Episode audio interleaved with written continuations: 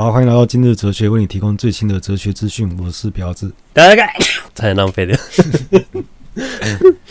赶着今天早上一回来就先赶快洗澡。还没讲啊？讲什么？我是迪亚哥吗？哦，不用问，贾大爷知道我是谁吧？嗯，今天发生一件事情，就我一阵子没有出去找朋友，然后今天我们在群组就有人发说，哎，约礼拜六吃饭，然后问大家有没有空。那就我国中同学啊，老朋友嘛，就问说啊，礼拜六大家有没有空？我说我有空啊，只是我没钱而已。大家每个人出一点就借的话，就可以把我请请出场了。我就说看你们吃就好了。啊，过一阵子他就说好，我请你。后来我发现一件事情，我说哎我的朋友越来越有钱了，我快不能跟他们当朋友了。要出去吃，我就觉得我快受不了。嗯，他们是越吃越好，对吧？然后到晚上，又另外一个朋友打电话问我说：“哎，你礼拜天有空吗？吃个饭什么的。”又约了几个人这样子。那我也是说，我一样说我没钱。哎，我就真的没钱啊。然后他说好，我请你啊。会不会哪一天你就发现，怎么大家都没，饭局都没约你？那其实我的心情是很复杂的，是喜忧参半的。喜当然是我觉得，干我这朋友当然还可以吧，大家请我吃个饭也不过分吧。之前教大家那些交友术，真的，我真的是大家最好的朋友。什么东西啊？请人家喝个饮料，然后再回头叫人家请你吃顿饭。可是我又想说，我我到底是走错哪一步啊？我这么有才华的人，要沦落到给大家接济。你要问的不是说你走错哪一步啊？嗯，你不是咨询之艺术家，对啊。你现在完全是艺术家应有的 应有的模样啊！那其实我没有很喜欢这样子啊，我没有很喜欢受人帮助啊。正常一般人本来就不会喜欢吧，除非你这个人毫无羞耻心。什么动物就无所谓，对啊，吉明养那么久，把它当理所当然。你赏它吃了，他就是很开心的摇尾巴而已啊。他没有多余其他的复杂情绪，干做人好难，我就不能，我就不能，人家请我吃饭，我单纯的开心就好吗？比起来，就我还是开心大于难过。就至少他们愿意出一顿饭的钱来约老朋友见面。我最近在看罗素的书，它里面有一篇叫《论老朋友》。但我先说我对老朋友的定义：只要记得我家里室内电话的人，就算老朋友。然后最近还有一个国小的朋友打电话给我，那其实我们已经超过二十年没有联络了。然后他就说，啊，他想弄找几个国小同学聚一聚什么的。然后他记得我家的电话，他还背给我听。我家有两只室内电话，他都记得。等一下，他都已经打给你了，他还要背给你听。嗯，他是先打我家的电话，然后问我手机，再打给我。哦。然后那个罗素说，那种碰到老朋友一种特别快乐。我们会聊我们小时候做的坏事。那等一下，嗯，如果小时候很乖的话，长大后就无法享受这种快乐了吗？对啊。他因为自己并不是那种规规矩矩的主日学模范生而感到安慰，但他知道有旁观者来看。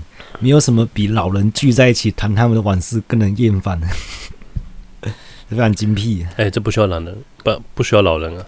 嗯，叫男生聚在一起聊谈病的话，大家都受不了。真的，我觉得我没有很老，但我觉得这个现象提前到了。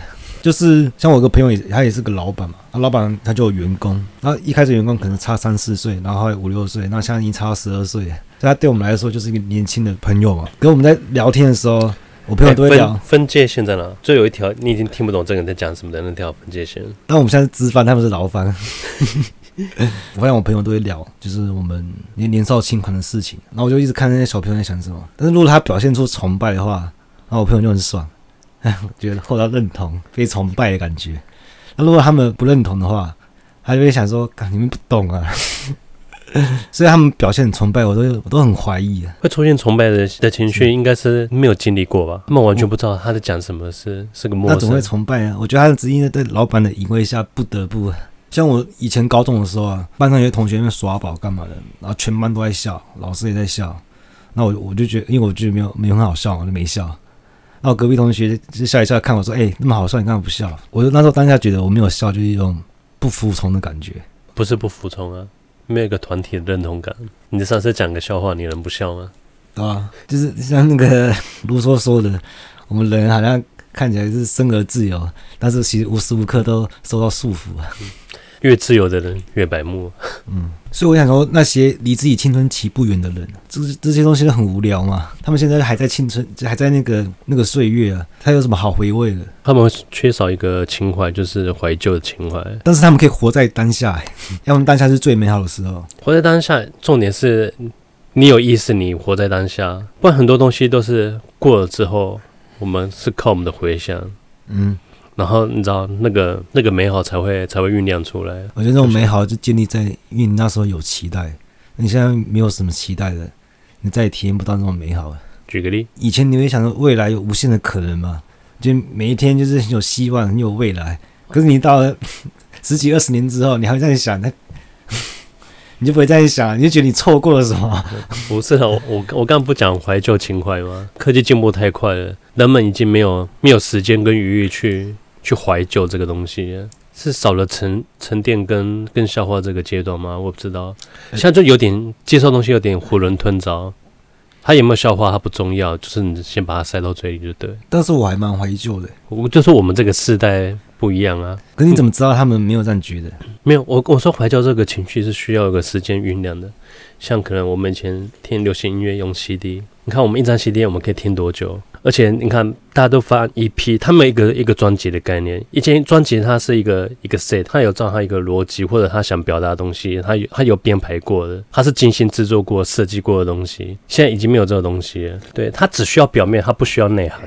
你会对一个只有表面的东西会有怀旧的情怀吗？不会啊。就是说，后来老人就会一种奇妙的自豪感。他讲一句很重要的话，他认为说，可能是因为每个人都有一种愿意自己是个多面性人物。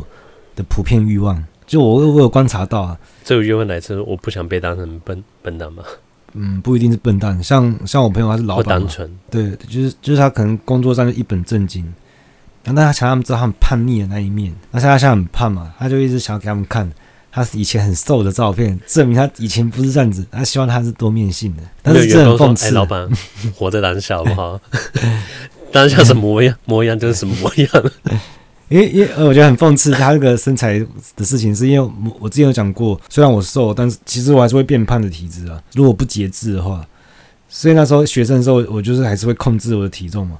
然后那时候我们四个人住在一起，那我们三个人还是运动干嘛的？他是那时候他是不会变胖的体质，还要躺在床上吃那个炸的银丝卷，他们说哎呀，怎么吃都不会胖哎、就一转眼而已，而且还胖到不行。你不是说你？你们当年那个学生最胖的那个人，现在是最壮的。对，然后我们最胖的的那个室友啊，他还去当海龙特战部队，真的变得很壮。以前我们都玩一个很无聊的游戏，就是跟就是问人家说，哎，我们四个，因为我们四个好朋友嘛，四个谁最帅？这是什么游戏啊？这是游戏吗？这是游戏。然后我们就会画政治，只是那个吃不胖那个人，他就是以前他就是第一名，就是最多人选他，他最帅。然后他现在变成最胖。怎么选？谁选？因为我们每次都把四个一起行动嘛。他遇到新的朋友，我们就问他这一样问题。过了十几年之后，当初那个票数最少的人，现在变成最帅。我自己认为啊，其实对这件事情我不会客气啊，因为因为之前我认为我是第一名，我是最帅的。可是现在我觉得有人比我帅的话，我可以大方的承认，哎，我的朋友的确比我帅，我无所谓。那另外两个就是，我觉得很明显，就结婚之后就放弃自己。好啦，反正是他们得到这种认同感，就是他曾经也辉煌过的时候，他就他就对自己讲说，你看。你不是一个无趣乏味的大人，你的心还是像小孩一样，只要在社会地位允许的范围内，你想要怎么无理取闹都可以。所以他他这样想的话，就认为说，哎，其他比外表看起来更可爱一点。所以他下了一个结论，自己是比为大众履行义务时所给人的印象更叫人愉快。这只是一部分的快乐，而且也是最不重要的一部分。等一下，这句话有点老哦。例如说，他当一个老板，一本正经处理公事，然后公事公办，这个叫做为大众履行义务。因为我是社会扮演这个角色嘛，但是我其实比这个这个印象更叫人让人愉快，因为我私底下可能是一个呃好玩的人，他有一个多面性的特质嘛。我觉得这东西现在还适用吗？因为我现在我看到一个我最反感政治人物做的事情就装可爱。你说政治人物还是政治人物？哦，哎我蛮讨我也蛮讨厌的。我我看这个时候，我觉得嗯，我不知道是他那个，我觉得他是完全认知错误还是。完全真实的相反，完全目的性的装可爱，我就觉得我也蛮受不了的。对，嗯，好，这是这是第一点，那是最不最不重要的。然后另外一种快乐就是，我觉得第一种不不一定每个人都会有，但第二种应该大部分人都会有，就是这种快乐是排遣的孤独，就像我们我们之前讲的，因为我们年纪开始增加嘛，越来越多跟我们格格不入的事情发生，像音乐，我们可能诶、欸、不太理解，像音乐觉得。现在音乐不好听的，那种贵古贱今，然后就觉得啊，像当兵，我在想说啊，一梯不如一梯，一代不如一代，他都会鄙视现在的价值，然后在过去赋予更高的价值，这是一种奇怪的优越感。我比较怀旧的情那那种情怀嘛。我我觉得以前游戏比较好玩。对啊，我回去晚上看的画面有个渣，那是你变的，跟我脑跟我脑中想的不太一样。嗯，很多东西是这样子啊，回味是很美好啊。嗯，但因为回味跟现实无关。嗯，千万不要去看你的前女友。嗯，所以你你会感到孤独是不可避免的嘛？因为你。因为你因为你都投身在那个幻想之中，不愿面对现实，所以你才会一种孤独嘛？你觉得哎，现在人你已经不了解了，或是说不是说你不了解，是说你看不懂现在到底搞什么？这种孤独感遇到老朋友就消除掉了。这种孤独感是来自于那种像这个世界已经不是我认识的世界，嗯，是种被世界遗弃的孤独。错、嗯、的不是我，错的是这个世界。啊对啊，然后还有一点就是因为我们会开始觉得时间过太快了，万象无常嘛。然后面临死亡的威胁，但我自己是当然没有啊，因为我现在还太远了吧？啊，太还太远。但是其实我因为我有几位朋友因为意外然后提早离开了，所以是让我会让我反思一下人生。其实我们不断不断在寻求逃避的方法，到晚年的时候，我们就会对宗教啊、哲学啊、诗跟历史开始给他们赋予永恒的价值。因为你开始否定现在的嘛，你在追求那个永恒的价值啊，但他就多多少少。严格了时间方面的胜利，哎、欸，就讲这些东西都是靠这些情怀来，嗯，来保存下来，来苟活。大家说这些都是徒劳的，你知道吗？因为历史被推翻嘛，啊，宗教会被怀疑啊，啊，哲学被遗忘啊，对，啊，诗也会流传，这这一切都不是永恒的价值啊。但是他说，就是无论如何努力追求永恒，使得那个疾驰而过的瞬息有了崇高的意义。你不是还文字很优美吗？哎，大家恐惧是来自于什么？来自于他自己。要是我不在了，我就被世界给遗忘。除了这个之外，有有可能说，哎，你很怕你守护的价值是错的，所以你要追求永恒嘛？对错那么重要啊？蛮重要的啊。我觉得对一个人可能我还好啊，但对一些道德感很重的人可能很重要。如果他们死前知道自己是错的话，那情何以堪啊？嗯，所以我之前那个，哎，是罗说讲，哎，是罗也是罗素讲的。罗是说，我知道，就是罪恶感越重的人，他对他自己的那个信念一定要越越坚持，越不坚持吧？越坚持啊？为什么？因为干，比如说我已经烧死很多魔女了，嗯，我今天要，我就一定得对我现在的这个信仰非常的坚持。如果我承认我现在信仰错的话，那我以前犯犯的罪要怎么？那你不应该讲罪恶感啊，因为罪恶感就是先先认为自己有错了。但是那些人他在扫这些人的时候，他不会觉得心里怪怪的，他可能觉得很有正义感啊。嗯，如果他觉得完全这是对的话，应该是正义感，不是罪恶感吧？完全完全幸福，嗯。的人应该是少数吧，除非他一开始就有点质疑，然后做这件事情他才有罪恶感嘛。可能他本身有罪恶感，可能大家都这么说啊，这个社会都这么说，世界这么说，应该不会错吧？不见得的话，他怎么会有罪恶感？嗯，可还是许乖乖，我把一个人烧掉。嗯，对信仰的坚持是来自于那个，有一种有一种就是，他就把当成很一种很廉价的交易啊，就反正我信你，如果得永生的话，哇，交易太划算了，是奇克果讲的嘛。嗯，然后不信白不信嘛。反正不信就是没有天堂啊，信就有天堂。那我刚好不信啊，我先去抽根烟。这么快啊？讲到我讲到那个朋友，也有一个很久没见的朋友，因为我刚好最近做梦梦到他。我刚刚讲的海龙那个，然后他跑去澳洲了嘛。然后我梦到他回来回国之后，那又跑去跑船，我就气得要死。等他当兵，然后当兵完之后又去澳洲，澳洲完之后就跑船了。哎，我他刚好打来，我就讲刚刚讲这件事情。哦，你怎么知道我回来了跑的？我就觉得好奇怪，很好的朋友，那我们很少见面。然后他打来是说他写了一首歌，这首歌是献给我们几个兄弟，不然我们等下抽烟之后来放一下这首歌啊。还电我带了。我们都变了许多，唯一不变的是那份友谊啊！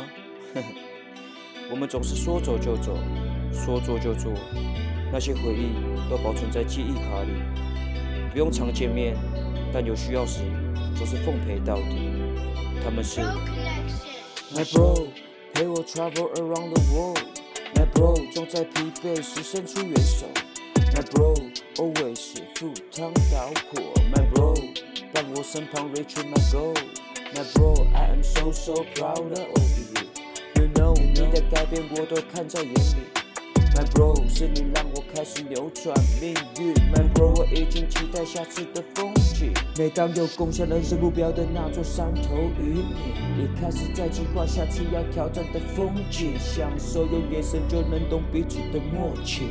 时间与故事累积最佳证明。My bro，陪我 travel around the world，My bro，总在疲惫时伸出援手，My bro，always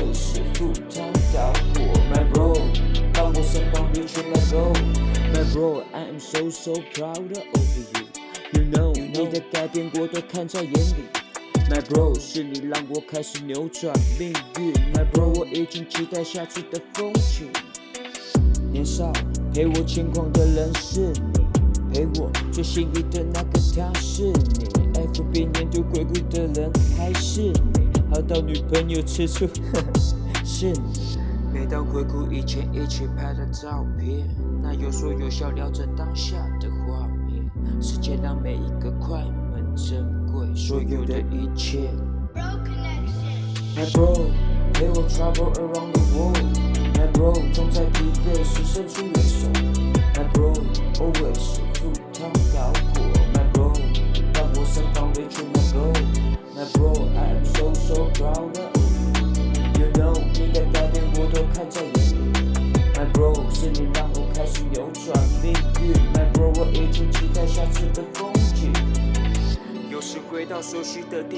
熟悉的景，与同样的人做同样的事，但不同心情。身边的事物不断来来去去，那些还在的我更加珍惜。好，然后他他写完这首歌传给我，然后打来一直问说：“哎、欸，你觉得怎样？”我说：“ 因为另外一个人他说他听不懂，另外一个人也听不懂。他说我一定听得懂。对对对，他说你最了解我，你是我最好朋友了。” 我说刚，我说我我也没有很没有什么感受哎。他说哇，他还失望，他还伤心。哎，你就说哎、欸，可是我歌听得懂。然后这个是献给我们兄弟的歌，然后把我们故事都结合在歌词里面。有，后来听他解释说哦，好有有有，我都忘记了。好像有这么一回事啊！哎，我还以为我刚才聊那个我们年少轻狂的事情，我你会问我什么事？就你没问，然后算了。嗯，问啊，什么事？不要这样。然后罗叔有问到说，什么人可以用口红？然后开头就写女人啊。这是多么愚蠢的问题啊！现在不是每个女人都都在用口红吗？我们直觉这样觉得吧？那谁不能用口红？男人吗？哎，这样讲也没没也没错、啊。到底想问什么？反正，其实我们心理直觉觉得大家都可以啊，但我们重新考虑一下，会发现有一部分女性未获允许啊，例如说修女。那修女必须端庄嘛，不能诱惑男性的打扮，是吗？可是我看 A 片里面修女都有画。哎、欸，我觉得这个现象蛮有趣的，但是他这边有刮住说美国南加州的修女除外啊。南加州修女，我不知道，可能就是这样子啊。可他们他们的修女可以展现个人魅力嘛，就是因为他们劝人都要自律的生活嘛，所以他自己就不能不去实践这个教诲的明显痕迹。而、啊、你擦口红又太奇怪了。然后还有像是护士也是嘛，因为病人为了健康而来的嘛，你。引起病人的欲望，这样子也是觉得怪怪的嘛，他们心里都会觉得怪怪的。那他说，欸、为什么会把口红跟欲望画上，嗯，画上等号？对啊，所以他觉得最奇特禁忌最大的牺牲者就是女老师，因为你只要一个女老师，她想要自己妩媚动人的话，她马上就惹上麻烦了。所以刚刚 A 片也是很多女老师嘛，嗯，对，那修女也是，只是为了挑战禁忌，是禁欲主义啊。嗯，哎、欸，我我有个这个经验哎、欸。这样，像我在看那个《饮食男女》的时候，嗯，里面孙淑媚嘛，嗯，那大姐嘛，对，那个大姐，嗯、她就很保守啊，对。后来她不是喜欢上那个体育老师之后，嗯嗯，她就有打扮就很大胆，然后画了口红，嗯，可你明知道她年纪又大，她而且她那个型也不是我喜欢的型，嗯，可是可是她那个金鱼的时候，给我一种奇怪的奇怪的遐想，这种矛盾感嘛，对。但我觉得讲 A 片其实不准的。因为其实你后来发现 A 片什么主题都嘛做，之后我们人类对性欲的想象力是无限的，所以应该每个主题都会做啊，啊，包含禁忌的主题当然也会做嘛。可是它这个背后有哲学的，其实做教师，我们会认为说教师要有良好的道德影响力，没有人会反对嘛，逻辑是这样子。那大家都会认为女教师必须对男性漠不关心或不感兴趣，才能发挥良好的影响力。所以如果一个年轻的女性，那像男男教师也需要禁欲吗？他是不用他就觉得很奇怪嘛？他是在批判这个行为嘛？他如果真的有个年轻女生做到这样子，那么他要么是伪善，要么就精神有病。展现个人魅力是很自然的事情啊。可是有人就说，你为了要顺利的过一辈子，伪善是非常必要的。这很痛苦啊！我们这个时代学生也是那个、啊，嗯，要禁止展现自我，每个人剃一样的头发，穿一样的制服，嗯，就以前吗？以前我、啊、我们就是以前，靠，啊、哦，我们已经变以前了，靠要，因为我们现在强调个人主义啊，然后做自己什么的，呃，所以你要一般年轻人对异性漠不关心，除非他强烈的自我压抑才有可能做到嘛。这种不这种不自然做法，就会变成什么严厉的态度跟或是严格的规律，这会妨害一个小孩天真弥漫的自发性成长。而且我们都知道，因为我们大人每天都设法想要过得快乐嘛，但一方面我们用权威用权威的力量去压抑小孩。认为这样更接近美德，真的。我那时候那时候我在讨论过、啊，嗯，我说看一个家长，他要是禁止他的小孩看 A 片的话，我觉得这家长真是太变态，对啊，违反自然嘛。所以这个美德变成不快乐的同义词，对不对？那你会派一些不快乐又压抑又严厉的女老师来教小孩，恶性循环。不是，或者有种复仇式的 A 片，我拍那个观音菩萨跟那个释迦牟尼。我靠，太矛盾了！我我这是复仇式的 A 片啊！哦，你们这些人知道，你们这些宗教分子少里面，我靠，真的想到好不舒服啊，很可怕，对吧？惊世骇俗，嗯，这样可以算艺术吗？可以啊，嗯，我就是我就是冲冲撞体制的，对啊。但我小时候遇过那些不快乐又严厉的女老师，但是她有擦口红。嗯，我希望现在，因为我现在离那个学生一段时间了，我在想，有可能现在。的女老师有比较开放，在这方面有比较解放的，会擦口红。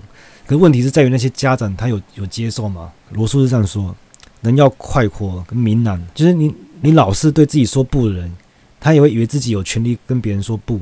哦，嗯，看我都这么守规矩，对啊，大家都跟我一样。所以通常这个依道德标准为职业的人，他其实应该要明朗快活，真的要个人主义啊，做自己，这个不是一种罪恶。我们鼓励的是小孩的独创性。那我们现在，像是他在那个有一篇叫《教育是否有害》有提到，反正前面他就讲很多例子啊，那些成功人士，他们都相信哦，他们没有受到正规的教育，对自己反而是好的。可是无一例外，就是他们他们把他们自己的小孩都送去受最高等的教育，所以我们还是承认教育的价值啊。可是我一直觉得教育育本身就是有成长的意思嘛，所以问题就是教育工作者本身不是在培养学生的独创精神，而是学生要像个学生，就是服从啊。然后他在他另外在论合作那边有提到这个东西，就我们现在受民族主义的影响。哎，等下，你这个是只限于我们台湾吧？没有，其他他那时候是讲美国的情况。美国有吗？有服从吗？我们军事化教育还有军训，我们才才强调学生需要服从，跟军人一样没有自由。国外有服从，有强调服从吗？他们的教育也是经历过那个权威体制，然后学生要服从这样的，他们可能也经历过这一段了。可是他们的话，就是因为民主主义的影响，是合作的美德取代了服从。我觉得很好玩，就是这样子。以前老师说不服从，现在说不合作，不过其实只是同一件事情。对，就是学生不合老师的期望的，只是说法变了。用合作还可以，你知道？嗯，可以用整个班级来来压你，对吧？所以说教式的教育代替了启发式的教育，我们以为用谎言能培养年轻人成为有道德的人，但建立这种错误观念还灌输给年轻人错误的信念。真正美德是离不开真实的，而且大人都知道这个接触真实是有益的，但是缺乏勇气让孩子接触现实的人太少了。这是对自己的不自信，还是对他自己小孩的不自信啊？他其实有提个例子啊。他他就希望学生在教室，然后去看亚里士多德物理学，就知道物体怎么坠落的，而不是去走到外户外，然后真的去测试一下物体坠落的现实是怎样。他认为这就是教育令人感到极度不满的根本原因。然后在我现在讲到台湾的状况，其实我我有注意到这个社会现在开始讲究个人主义嘛，这产生一个很大矛盾。我们不可能栽培出个人主义，是因为我们家庭关系非常密切。我们华人社会现实中的社会是鼓励服从跟合作的，而且我们会排挤。标新立异的人，对不对？那怎么强调个人主义？这个人主义也只是符合别人的期待而已啊。有一篇讲说，家具跟自我这样都有过需求、自我表现的经验，只是程度的强弱不同啊。像是一些艺术家或表演家，从一个城市到另外一个城市都住旅社嘛，然后跟陌生人来往那样子，他对自己的物质环境，他们没有觉得很重要。但是他观察到，大部分尤其是女性，欲求在自己所收集或选择的物质环境中，把自我具体化。像家具就是一种具体化的表现，个人的品味，对个人的品味。对，而许多女性结婚之后，她们从住家所得的快乐不亚于从丈夫身上所得的快乐。有人在布置中表现强烈的个性，而那呈现出独特的美，对他们来讲这是很重要的事情。可是，但是有一些人的自我，对啊，他是把自我的展展现这个欲望转移到家具上了。对对，转移到装潢风格，对布置家里这样子。可是他说，有一些人的自我却是羞怯保守的，而且这种人在社会是占压倒性的多数。刚刚讲那些都是少数啊。他们最高愿望是被认为自己跟邻居完全一模一样。那装潢不是兴趣，而只是追求妥当性而已。他们未必喜欢获得别人赞美，只是因为害怕受到轻视，然后继续滑坡，就是大家都放弃个性、自由表现嘛。所以他他所以他想到说，那难看的家具可以存在，这是根本的原因。所以，所以流行为什么会永远存在？嗯，我在跟随流行的话，就跟大家一样。然后他在滑坡。就是战争和宗教的破坏，根本原因也是一样的。这人在上海嘛，我后来就发现，我只需要三件、三套衣服跟一个外套。上海下雪啊，这样就可以过一年。我一年搬过十一次家，我东西一定要很少嘛，我只要一个背包，我就可以就可以搬家了。可是其实我知道很没有归属感，其实我还是蛮追求那个归属感。后来回台湾，我搬出去住的时候啊，我就蛮迷恋布置家里这件事情，我就买一些盆栽啊，然后一些海报啊。我的房间就是有一个原则，就是我要表现出我很穷，但是我很有个性。嗯，很穷怎么表现？第一个就是我发现灯灯光是很容易控制整个房间气氛的一种工具，所以我对那个灯就特别下功夫，我就买很多灯。然后再是地毯，地毯是可以改变房间整个重心的一种很棒的工具。所以只要灯加地毯，然后一些海报啊，然后一些盆栽啊，很便宜的价格就会创造我自己的个性出来，就跟我的穿衣哲学差不多。我穿衣哲学就是。看起来像第一天流浪的流浪汉，因为我第一天流浪嘛，所以我还没身体还没开始脏，就像正要去流浪一样。你这衣服一天没洗的话，你这完美循环就被打破。哎，我觉得这这本书真的很不错，我就觉得它不管是排版啊，还是它的大小都很适合。封面还好了，但是你看它可以，它可以对折，都要罗素啊，而且它还有一种我不知道叫什么圣经的那个线，可以当书签。书签。嗯，除了它的印刷字那个阅读性体验比较差之外，我觉得这种这本书真的超棒的啊！而且后面还有这个图书目录，你看它价钱从四十到一百五不等，我感觉像看那个便当店的那个菜单一样，太便宜了吧？当年的四十刀，嗯，哎，这什么时候出版的？什么时候出版？如果它是民国七十年出版的话，四十到五十也不便宜哦。是民国七十三年。你看吧，哎、欸，七十三年的时候，牛肉面一碗大概二十五到三十五块吧。哦，很贵啊。这本是我跟图书馆借的，然后他原本的书主，让他做一些笔记嘛，我看他字真的超丑的，而且而且他真的有批判思维，他不管罗素讲什么，他在旁边写一些唱反调的话。他字真的超丑的，我都在讲。另外一本那个叔本华，我最近就是迷彩、叔本华、罗素那样交叉着看。像叔本华就是那一篇《论女人》，我每次经过之后，都是想要翻起来看一下，就就很好笑。然后，然后这个原本的书主啊，他在《论女人》那一篇，他那个每个段落都打勾，然后又画重点，然后非常认同。他在考试啊，我要说他他可能对这个《论女人》这篇充满认同啊，而且很好笑。好，我们今天聊到这，拜拜。